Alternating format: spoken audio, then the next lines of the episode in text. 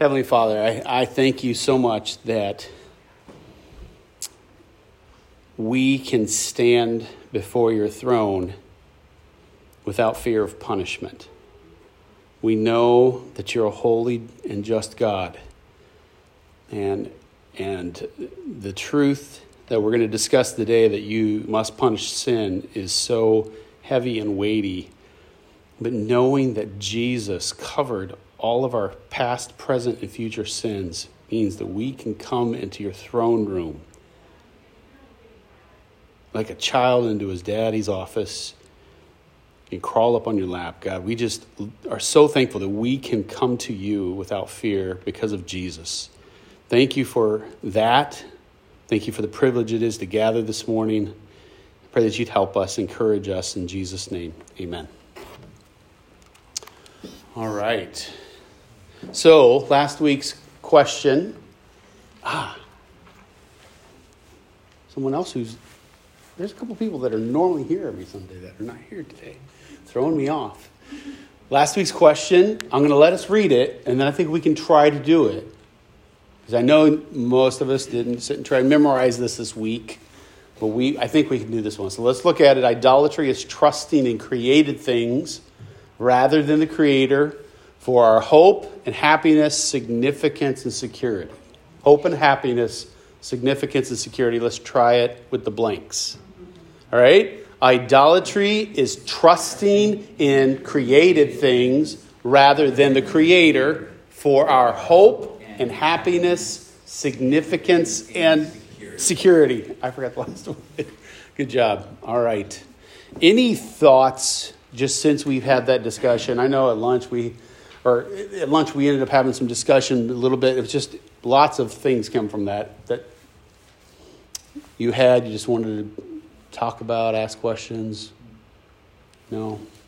I just, I think that idolatry, I haven't been here for the Sunday school for a little minute, but I think idolatry, when we did this in a Bible study one time, I was surprised how many things that were idols, that I was thinking more were like statues, something like that, you know, but how many things could be idols? Right. Um, you know, like your children could be an idol, you know, anything that took your number one away, right, was an idol. And I was really surprised about that. You know, just it hit me like, wow, you know, yeah, I have some idols that I, I didn't even know were idols. Right. So, yeah.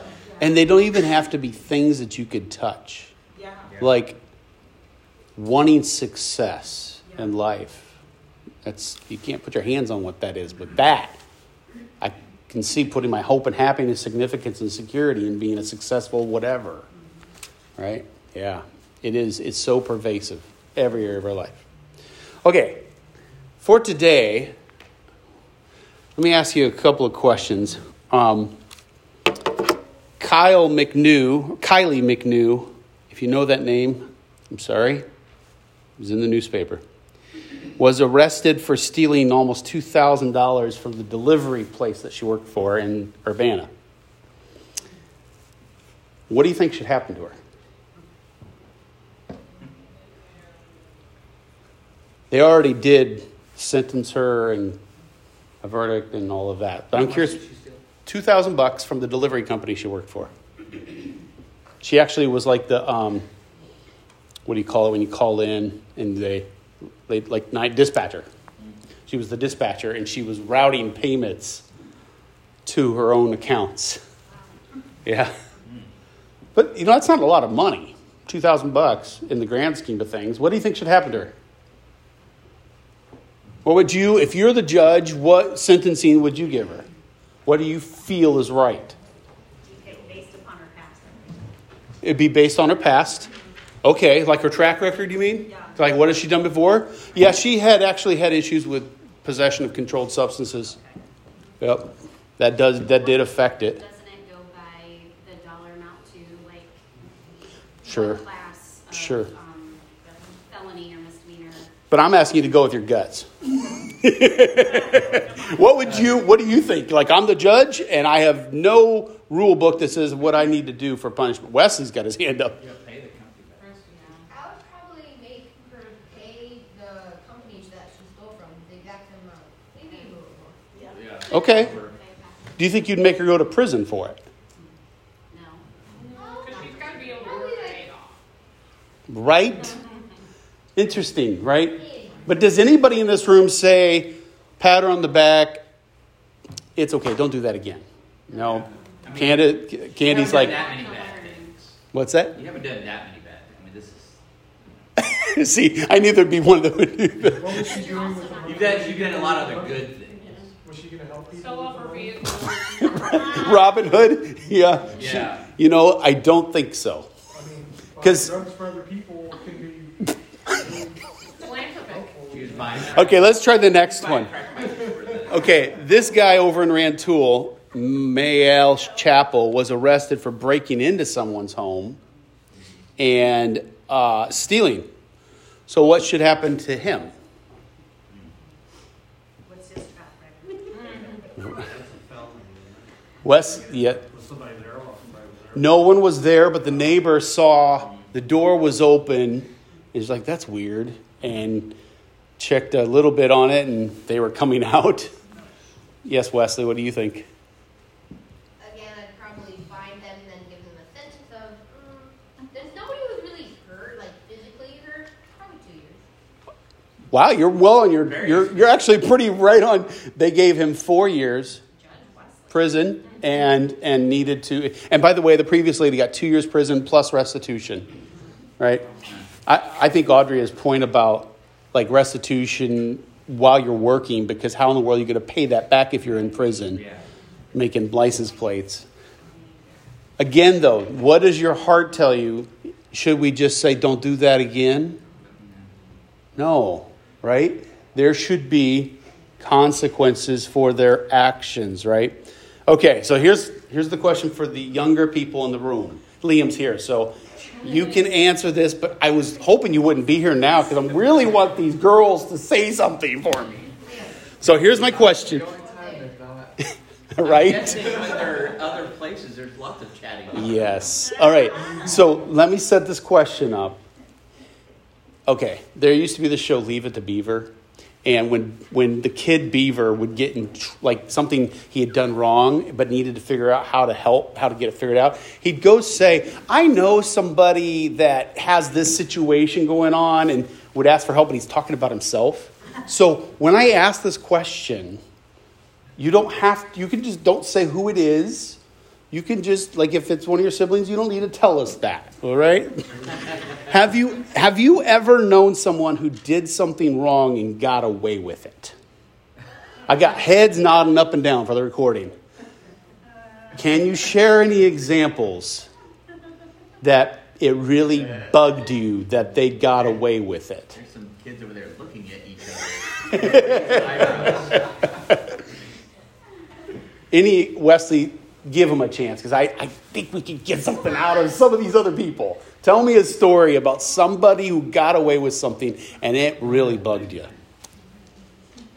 All right, Will's got his hand.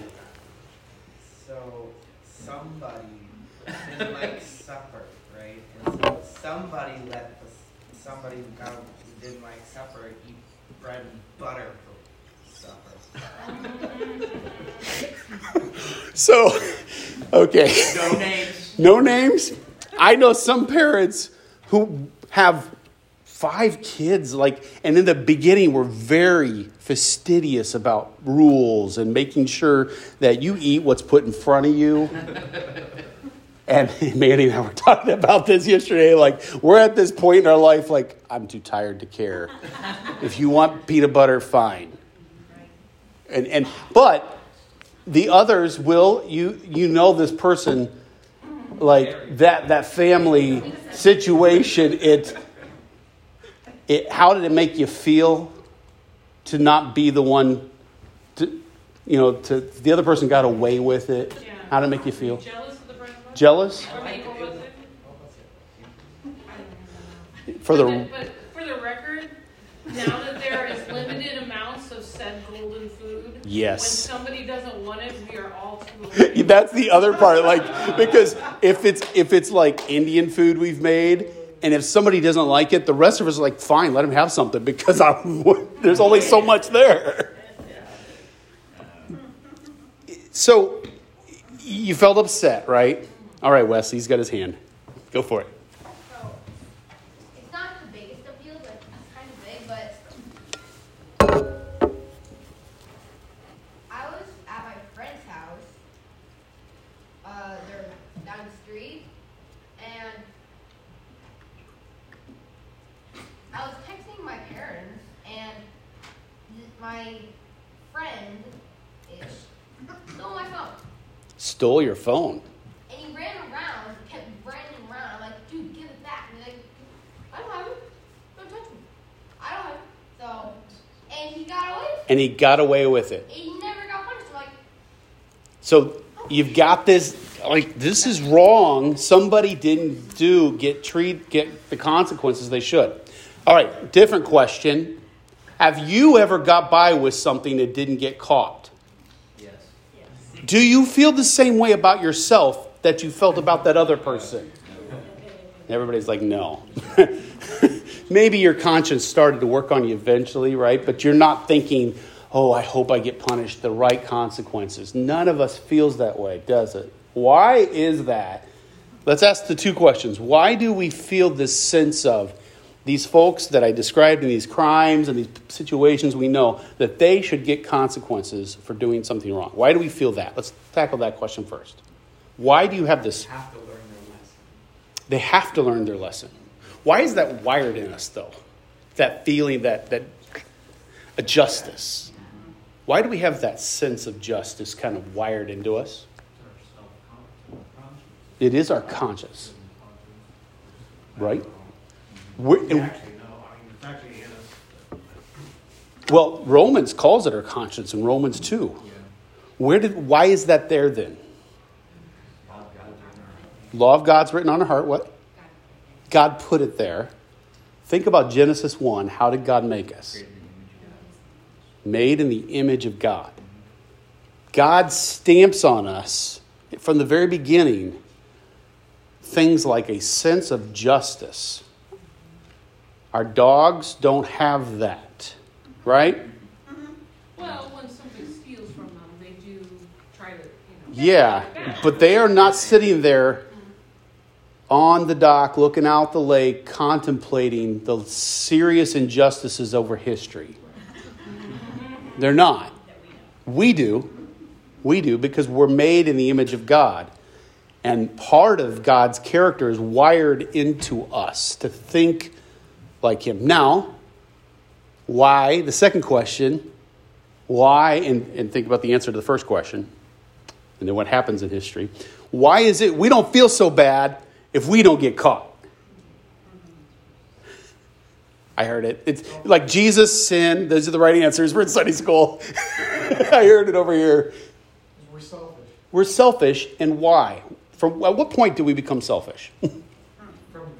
Genesis three, right? Genesis three. So the image of God in us is also broken, right? It, it's broken. So why do you think our catechism question two weeks ago, Matt, you did what is sin, right? And then last week we did what is idolatry? Why do you think that we had to introduce sin and then idolatry and now we can talk about justice? Why didn't we have a catechism question first talking about what justice is? And then we get into sin. Because you have to understand why justice is important. Right. And, and if we're trying to understand God's mind on it, well, justice is about what is right. If we're going to come up with a really simplistic definition, it's about what is right. Things being done that are right, which is why in the Bible, the word justice is used interchangeably with righteousness, especially in the Old Testament. You'll see justice used, and sometimes it's righteousness. And in the Psalms, with the poetic, it'll use them like in the same phrase, and it's just restating it poetically. So let's look at our sec- our new question for today. Here's the question. I hope I've teed it up well. Will God allow our disobedience and idolatry to go unpunished? And the answer is no. Every sin is against the sovereignty, holiness, and goodness of God. And God is righteously angry with our sins and will punish them in his just judgment, both in this life and the life to come. That is a unpopular statement, right? Like, if you went on Facebook today, if you do that kind of thing, and just posted our answer to catechism question, what would your Christian friends and non-Christian friends say about this question? This is open forum. I may be entering hot water here.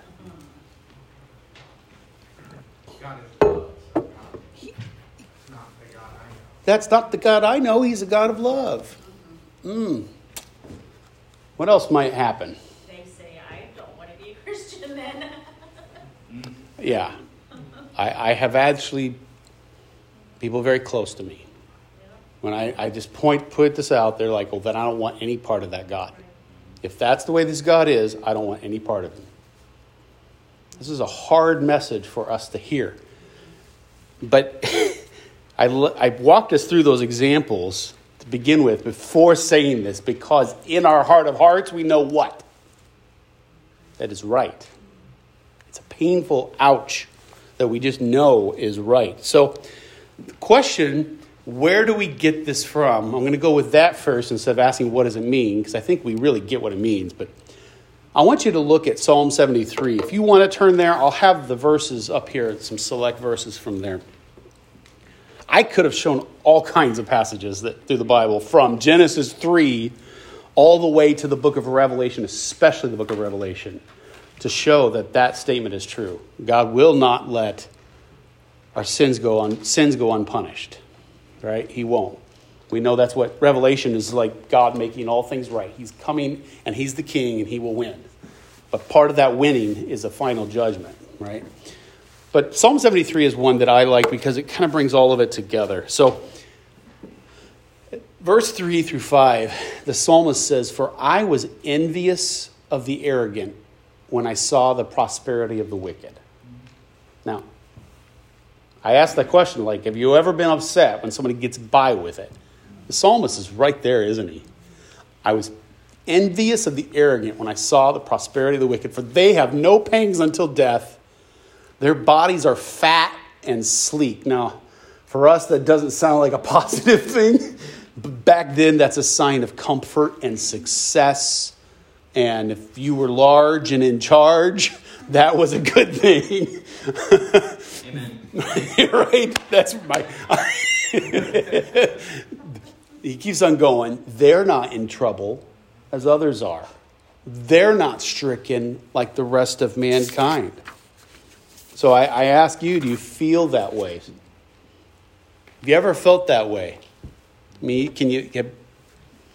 Sometimes, well, you know, you see somebody doing well, but then you know really, like, how they're getting it, or, you know, like they're, what, you know, not good people, or, or they're not, you know, you just... Right? Really, how's can they get to when I don't? Yeah. You know, I mean, it's, it's, it is in there. It yeah. Is in there. Thank you. Because I'm there often. I know. Right?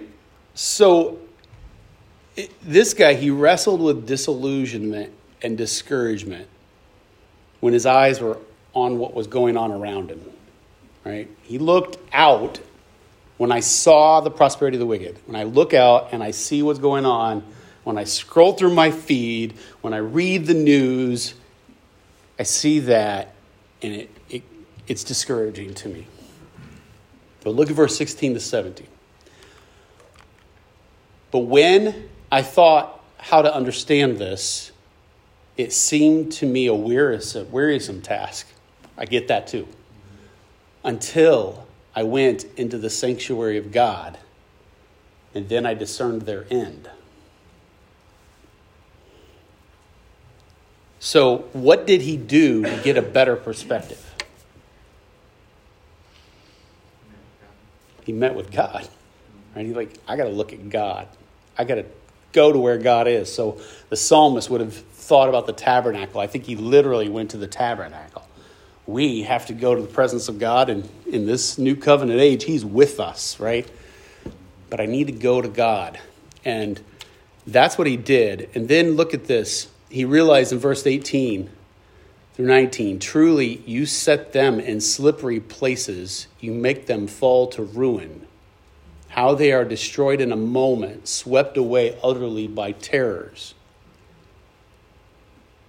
I mean, he's like, oh, wait, okay, they're going to get what they deserve. Now, what is our temptation, though, even in the moment of realizing that God will punish the wicked in his time and his way? What's our temptation? I can tell you what my temptation is. Yeah. Right. I, I I like to think about two categories of people, and I'm not in that band.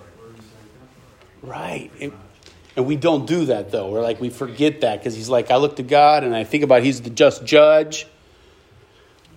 That's what our pride does to us. We somehow think that we deserve better. And the psalmist realized this, too, because look at verse twenty-one through twenty-two, what he said.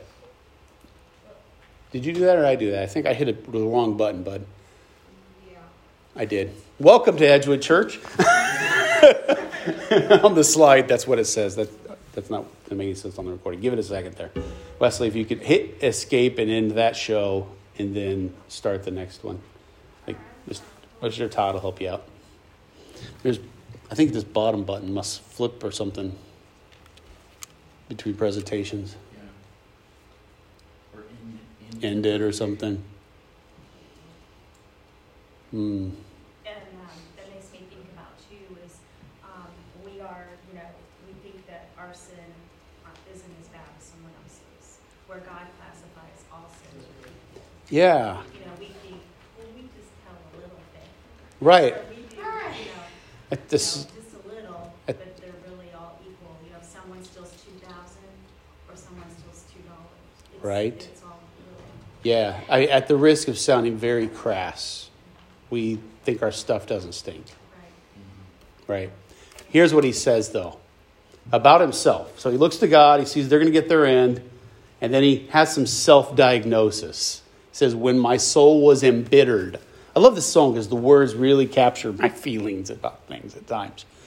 When I was pricked in heart, I was brutish and ignorant. I was like a beast towards you.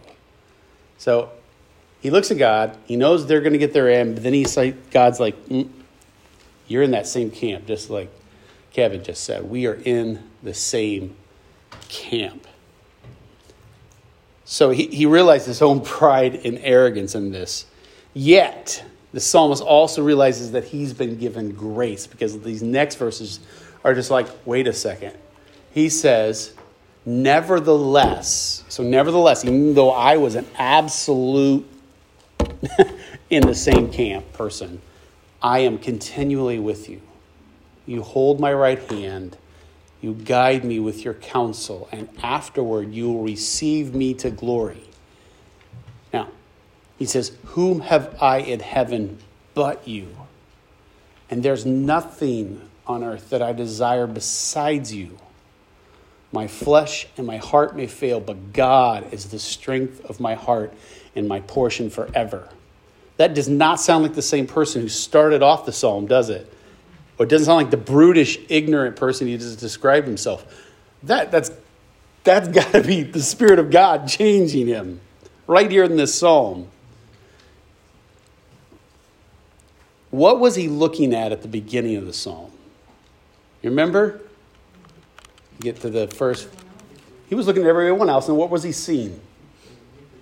Their, their, prosperity. their prosperity. Yeah. Their success. He was looking horizontally at that. Their success, their prosperity. Now, what did we learn about idolatry? What is it? Let's say it together. Idolatry is trusting in created things rather than the Creator for our hope and happiness, significance, and security. How was the psalmist doing that in the beginning of this psalm? He was jealous of their riches and success. He was jealous of their riches, their success. And there, he was looking for hope and happiness in stuff in this world. And and we do this. We all do this. And then he realized, he goes to God. God helps him see, I'm going to take care of this. I like that he did that first and then does some self-reflection. He's like, God shows him, I'm going to, I'm going to right these wrongs, but you were not a good person either. And then the psalmist realizes, wait, wait, wait, wait. The real only thing I have that's actually the best thing there is, is you, God. You yourself are the one that I need. I don't, if I have nothing else, everything else may fail. But God, you are the strength and portion of my heart forever. So, what's the difference between an unbeliever and the believer? Is it that the one somehow sins and the other doesn't? We see that in this psalm, right? We, we you come to Christ, it doesn't mean you're going to now be the perfect one. I think there's this temptation towards that, because the flesh doesn't go away. No, the difference is one word. Starts with an R, ends with a T, repents. That's what he did. The psalmist looks at himself and sees, wait a second, I, I can't think that way. That's not going to, that's not going to help at all. I need right thinking. So, what is this? This um, let's just read the catechism question again, and then I'll just talk a little bit about what it means, and then we can open it up for some questions. I think there's lots of comments we can make about why this matters. So the question is, will God allow our disobedience and idolatry to go unpunished? No. Every sin is against the sovereignty, holiness, and goodness of God, against his righteous law. And God is righteously angry with our sins and will punish them in his just judgment, both in this life and in the life to come. So I was going to just go to the what does it mean, but and, and kind of break down a couple things. But I think you could do that. Do that with me. Like this, this answer, if you're going to kind of summarize that first part, what is this saying about every sin? We're doomed. Wesley? Every sin is against, uh, is against God. It is. It's ultimately against God. And, you know, it's David sins against Bathsheba. Um, against God with his sin with Bathsheba and having her husband murdered, he says, against you and you only have I sinned. And that always sounds weird to me because I know he sinned this way against people, but ultimately it goes this way and it has consequences that flow out that way, right? Yeah, every sin is against God. What else would you say in this sentence? Like, how would you kind of explain this to someone else? Anything else in there? Like, what does that mean? I feel like this one kind of ties in the last one about idolatry, in that when you you know when you're looking for what was it, your hope and your significance and security and happiness. That's usually why I sin, because I'm looking for those things in a created thing without recognizing that God is the fount of of what happens to me and what when it happens to me and why it happens to me. Right. And, you know, when when there's injustice or somebody sins against me, I'm not recognizing his holy hand saying, that's a good thing for you, even though you don't like, you know, all right. of it. It feels like when you take last week and put it to this week, it's almost like you have the master codes for why you do everything you do. yeah, it's, yeah. How would you, if somebody, that's a three dollar word, sovereignty. How would you explain that to somebody? If we, it says sin is against the sovereignty of God. What, what is the sovereignty of God? What does that mean? I like what Matt said. It means he's king. That's about the simplest way to put it. It means he is king over everything. What can the king do? Maybe let me put it this way. What can the king not do? Nothing. The king has ultimate authority. That's what sovereignty means. He can make any decision he wants to make. When we talk about nations being sovereign, that means they have nothing can tell them, like have authority against them to say what they can or cannot do. Now that doesn't talk about their actions. It just means that the state of being sovereign means you get to make your own decisions and nobody can tell you what to do. That's what sovereign means. Now, your God, our God, is a sovereign God, but it's not just sovereignty. And I like, there's all kinds of characteristics of God, but this brings in three together that I think you never want to separate. Because if he's just a sovereign God, mm, Kevin's like, uh, he could be a mean God, right? Tell me about the holiness. How would you summarize holiness? That's like, I got this many books on that too. So it's a huge topic, but like maybe what would you say holiness is? His decisions is always right. I mean, to me, that he knows what's right. From the beginning to the end, he knows everything. Yeah. Yep. Whatever he judges is right. Everything he does is, is right. And Matt said he's set apart. Like that holiness is this idea of being different, set apart. And when we talk about the holiness of God, it's always like in contrast to his creation.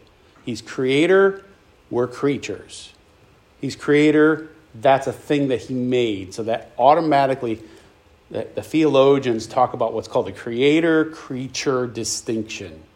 And that kind of points us to holiness, is that difference between he's other than us. We are made, he's maker. And that puts me in a place where I can, okay, I'll just listen to you because you're that. But then this other characteristic, I don't think we need a definition. This gives us hope that he does what's good always. Always. It's, he's good. You want a God who's sovereign and good, holy and good. So every sin's against his righteous law. Um... Talk about that God is righteously angry. Why doesn't it just say he's angry against our sins? For a good reason. What's that? It's like for a good reason. For a good reason. As opposed to our kind of anger, right?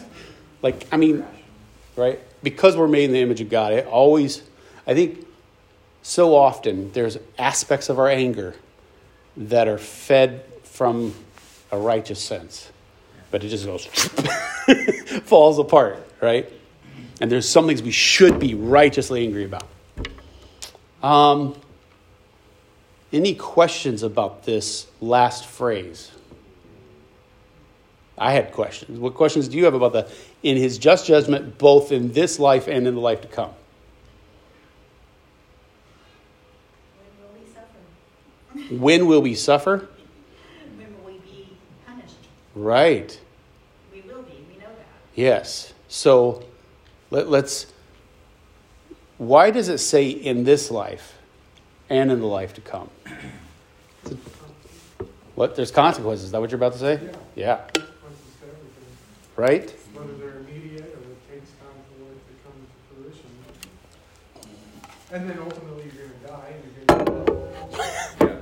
Boy, you are so brutal. That is exact. That is exactly right, though. I mean, yeah. People just don't want to hear this. Yeah. What were you going to say, Matt? Very similar to what he was going to say. There, I mean, there's reality is you, you live life the wrong way. A lot of times you can face those consequences here. But what the psalmist is talking about is sometimes it seems like people do completely the wrong thing, and it seems like at least for a time they get away with it, and that's where that and the life to come is so important. Right, right. There are some people that it, I think they get all the way through mm-hmm. this present life, and they don't get. Not, whether like Hitler. Yeah. Was his conscience? You know, we all have conscience of God in us, mm-hmm. or did they? You know, he had to have that for a while. Maybe they right. hardened it where he didn't have it. Yeah. I don't know. I mean, maybe. And, but, and if he really did kill himself, that makes me even more mad. Mm-hmm. He got the quick, easy out. Mm-hmm. But the life to come. Right? Now, here's the question for us. Does God punish Christians? Does God punish children mm-hmm. of his, his children? In what sense, Alicia? Um,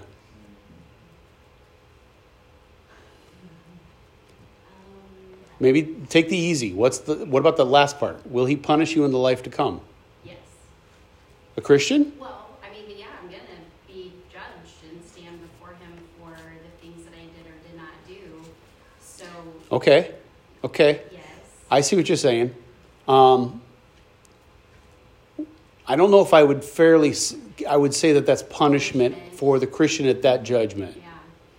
Yeah. Um, let's put that aside a little bit because, like, for instance, Second Corinthians five ten and, and in Romans, I think it's fourteen or thirteen, it says that we will all stand before the the judge and right answer. And we have to look at what what will that look like for a Christian. Will there be punishment for the Christian at the last judgment that says you don't get to come into heaven? You don't get to be with Jesus? I'm hoping you'll all say no. If you're going to think yes, let's talk afterwards. And I'm not saying that it's a joke. I mean, seriously, let's work through that. Because there is therefore now no condemnation for those who are in Christ Jesus. That means there is no condemnation. You are, all of your punishment, final punishment, has already been taken care of. Where? On the cross, right? On the cross. Now, the both in this life part, right? How many people? Chuck Colson was the hatchet man for Nixon. He did some really bad stuff. And he got arrested, but around that same time of everything coming out at Watergate, he becomes a Christian. He was in Bible studies right around that time. He comes to the Lord. He still had to go to prison. He still had to bear the consequences. But God used that, and he started prison fellowship, prison ministries fellowship. That that you know what I'm talking about. And and then ministries came out of that, but there's still consequences for his life, and there's consequences for us in this life. But ultimate consequences are dealt with for the Christian on the cross. So you either get punished, all your punishment put on Jesus, or you bear it at the end. That's really what it comes down to. So this. Let me ask you then, let's just open this up for the why does this question matter? And it feels like you can, like Audrey was saying, these two last, the question about sin and then the question about idolatry and this all tie together. And you're going to see they're leading up to. There's one more question. Um, I can't remember what that next question is, but the question after that is then, who is the Redeemer? And then we actually will do a review time. And we're going to break into this. It's actually, if you look in the, the app, it's divided into three sections. And now this next session is going to be about Jesus. And it, it's awesome. But this is all leading up to we need a Savior because I'm a mess. That's ultimately, right, why it matters most. Um, I had on your thing, like, how does our culture think about this? Um, what? How do we in our hearts think about this? Well, why does this matter? What, what things come to you? Like, why do I need to know this and be able to explain it? Nah. I think one reason why it matters is I think a lot of people in our culture love the grandpa God picture of like, we're going to get there and he's going to go, oh, it's okay. And, right. You know, but that mentality breaks down really quick when you start talking to people about actual maybe crimes committed against them. Yeah. Like this person who did this horrible thing or what about that? That starts to fall apart because if you had a judge that was like, well, you know why, I'm going to let, that judge would be disbarred immediately. Like, you can't have a judge that's just letting people off the hook. Right. But then that that's why it puts us back into that predicament um, of needing that justice, right? Right. Yeah. But I I think what you say, that we, we know of some judges that like, wait, wait. The judge in this life still has to answer to the judge, mm-hmm. right? Why else does this matter, this question? It shows that we need a Savior. Yeah. Mm-hmm. We, we are nothing without Him. Yeah. We, what about as it relates to your friends? You're explaining these things. How would you explain this on Facebook? Is, like, if you laid it out like that, I have some friends that love to use Facebook in a good way. Um... It's hard, but it, it, this guy does it. This guy does it really well because he like knows how not to take the bait on posts and comments, and he uses Facebook almost strictly for evangelism. How would you, maybe don't think Facebook, like how would you start to explain this to somebody, do you think, I guess first of all, do you think you can explain it without them getting upset? Do you think you could explain this without someone getting upset? And I, I say that in a certain way with some... It depends on their mindset, really. If okay. Like open, like, I, I need help. Right? Somebody help me. If that's an open mindset, maybe. Yeah. But if they're like, I'm cool with how I am, then probably not. I'm not going to change. He's a wise young man. Yeah, like I think if God's already working on a person in their heart, because I think we talk about when you come to Christ, there's at least a there's a point when you get a new heart. That'll be one of our other catechism questions. That's called new birth, right? Born again. It's called regeneration in Peter. That's like the Spirit comes in. There's so many things that happen all at once. But the prior to that happening, I think is what I call conversion. It's sometimes a long process, maybe decades, where God is like pulling them. And in his time, he's pulling them. And he knows when it'll be. And sometimes I think somebody is primed to be able to listen to this. Right? But sometimes they're just, they're not there. And you explain this as gently as... Um, you not being as offensive in it, and they're still going to be offended. They don't want to hear it, right? Because our hearts already, we talked about this, the other questions, right? right? We're born with a sin nature. We're born with a fist in the air. It's it's almost like they come out with their fist up. None of us is greater than our master. They hated him. Yes. They're going to hate us too. Right. Now, I always say, do your very best to not be a jerk at explaining this, right? I mean, you can, some of these truths, some people learn right learn as a young believer, and they just are so, like, they're like a caged lion, and, and like, that is not what God wants us to be, right? Oh, what, any other final comments here about why this question matters?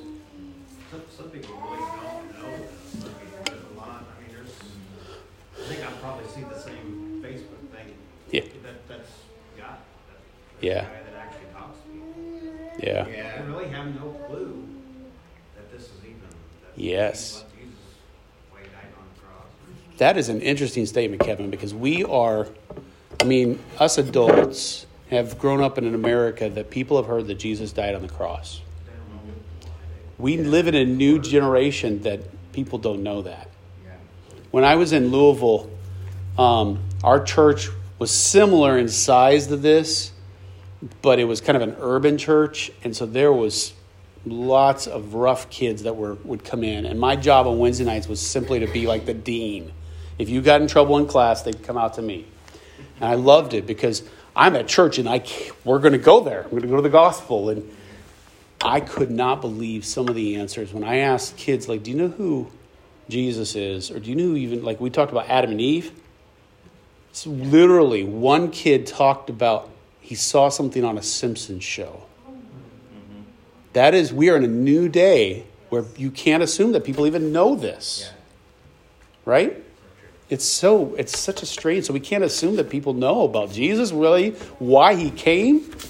So, yeah, this is so important because this stuff, people, we can't assume that they know. Their hearts know, ultimately, but they couldn't explain it, right? But now it's cool. I don't think you can really do this without getting in trouble for it. I mean, I don't know. There, you can be. Uh, Got to be sneaky. You have to basically get them to open up, like if ask a permission. You, if they ask you something, you can answer any question. Yep. So, but that's almost how it is. That's what I was going to say. Yeah. Ultimately, it comes down to your relationship with that person. Yeah. And your influence in their life. Right. They recognize that you have you read that. I recognize that I'm broken, need grace, mm-hmm. and all these things, then they'll come when they're at that point in their life where yeah. they're like, hey, look, I'm contemplating, this is where I'm at, and then you can open that discussion. But, right. And that's why Peter says, be ready to give an answer. Yeah, yeah. Right. And then I think when they are talking to somebody about that, instead of saying you, say we. We. Yeah, absolutely. Exactly. Absolutely. Well, this is good conversation. Let me close this in prayer and we can begin our service. Father, I just thank you so much for your grace. This truth is a heavy truth because we know that we deserved and do deserve the punishment because you are a holy, righteous God and good. And it's good for you to even mete out justice. But God, we thank you that Jesus bore the wrath we deserved on the cross, conquered death so that he's the victor and we can live in freedom, knowing there is therefore now no condemnation for us who are in Christ Jesus. Help us now as we um, go into our service, a time of singing and giving and praying to you and hearing from you. Would you help our hearts to be ready to receive from you in Jesus' name? Amen.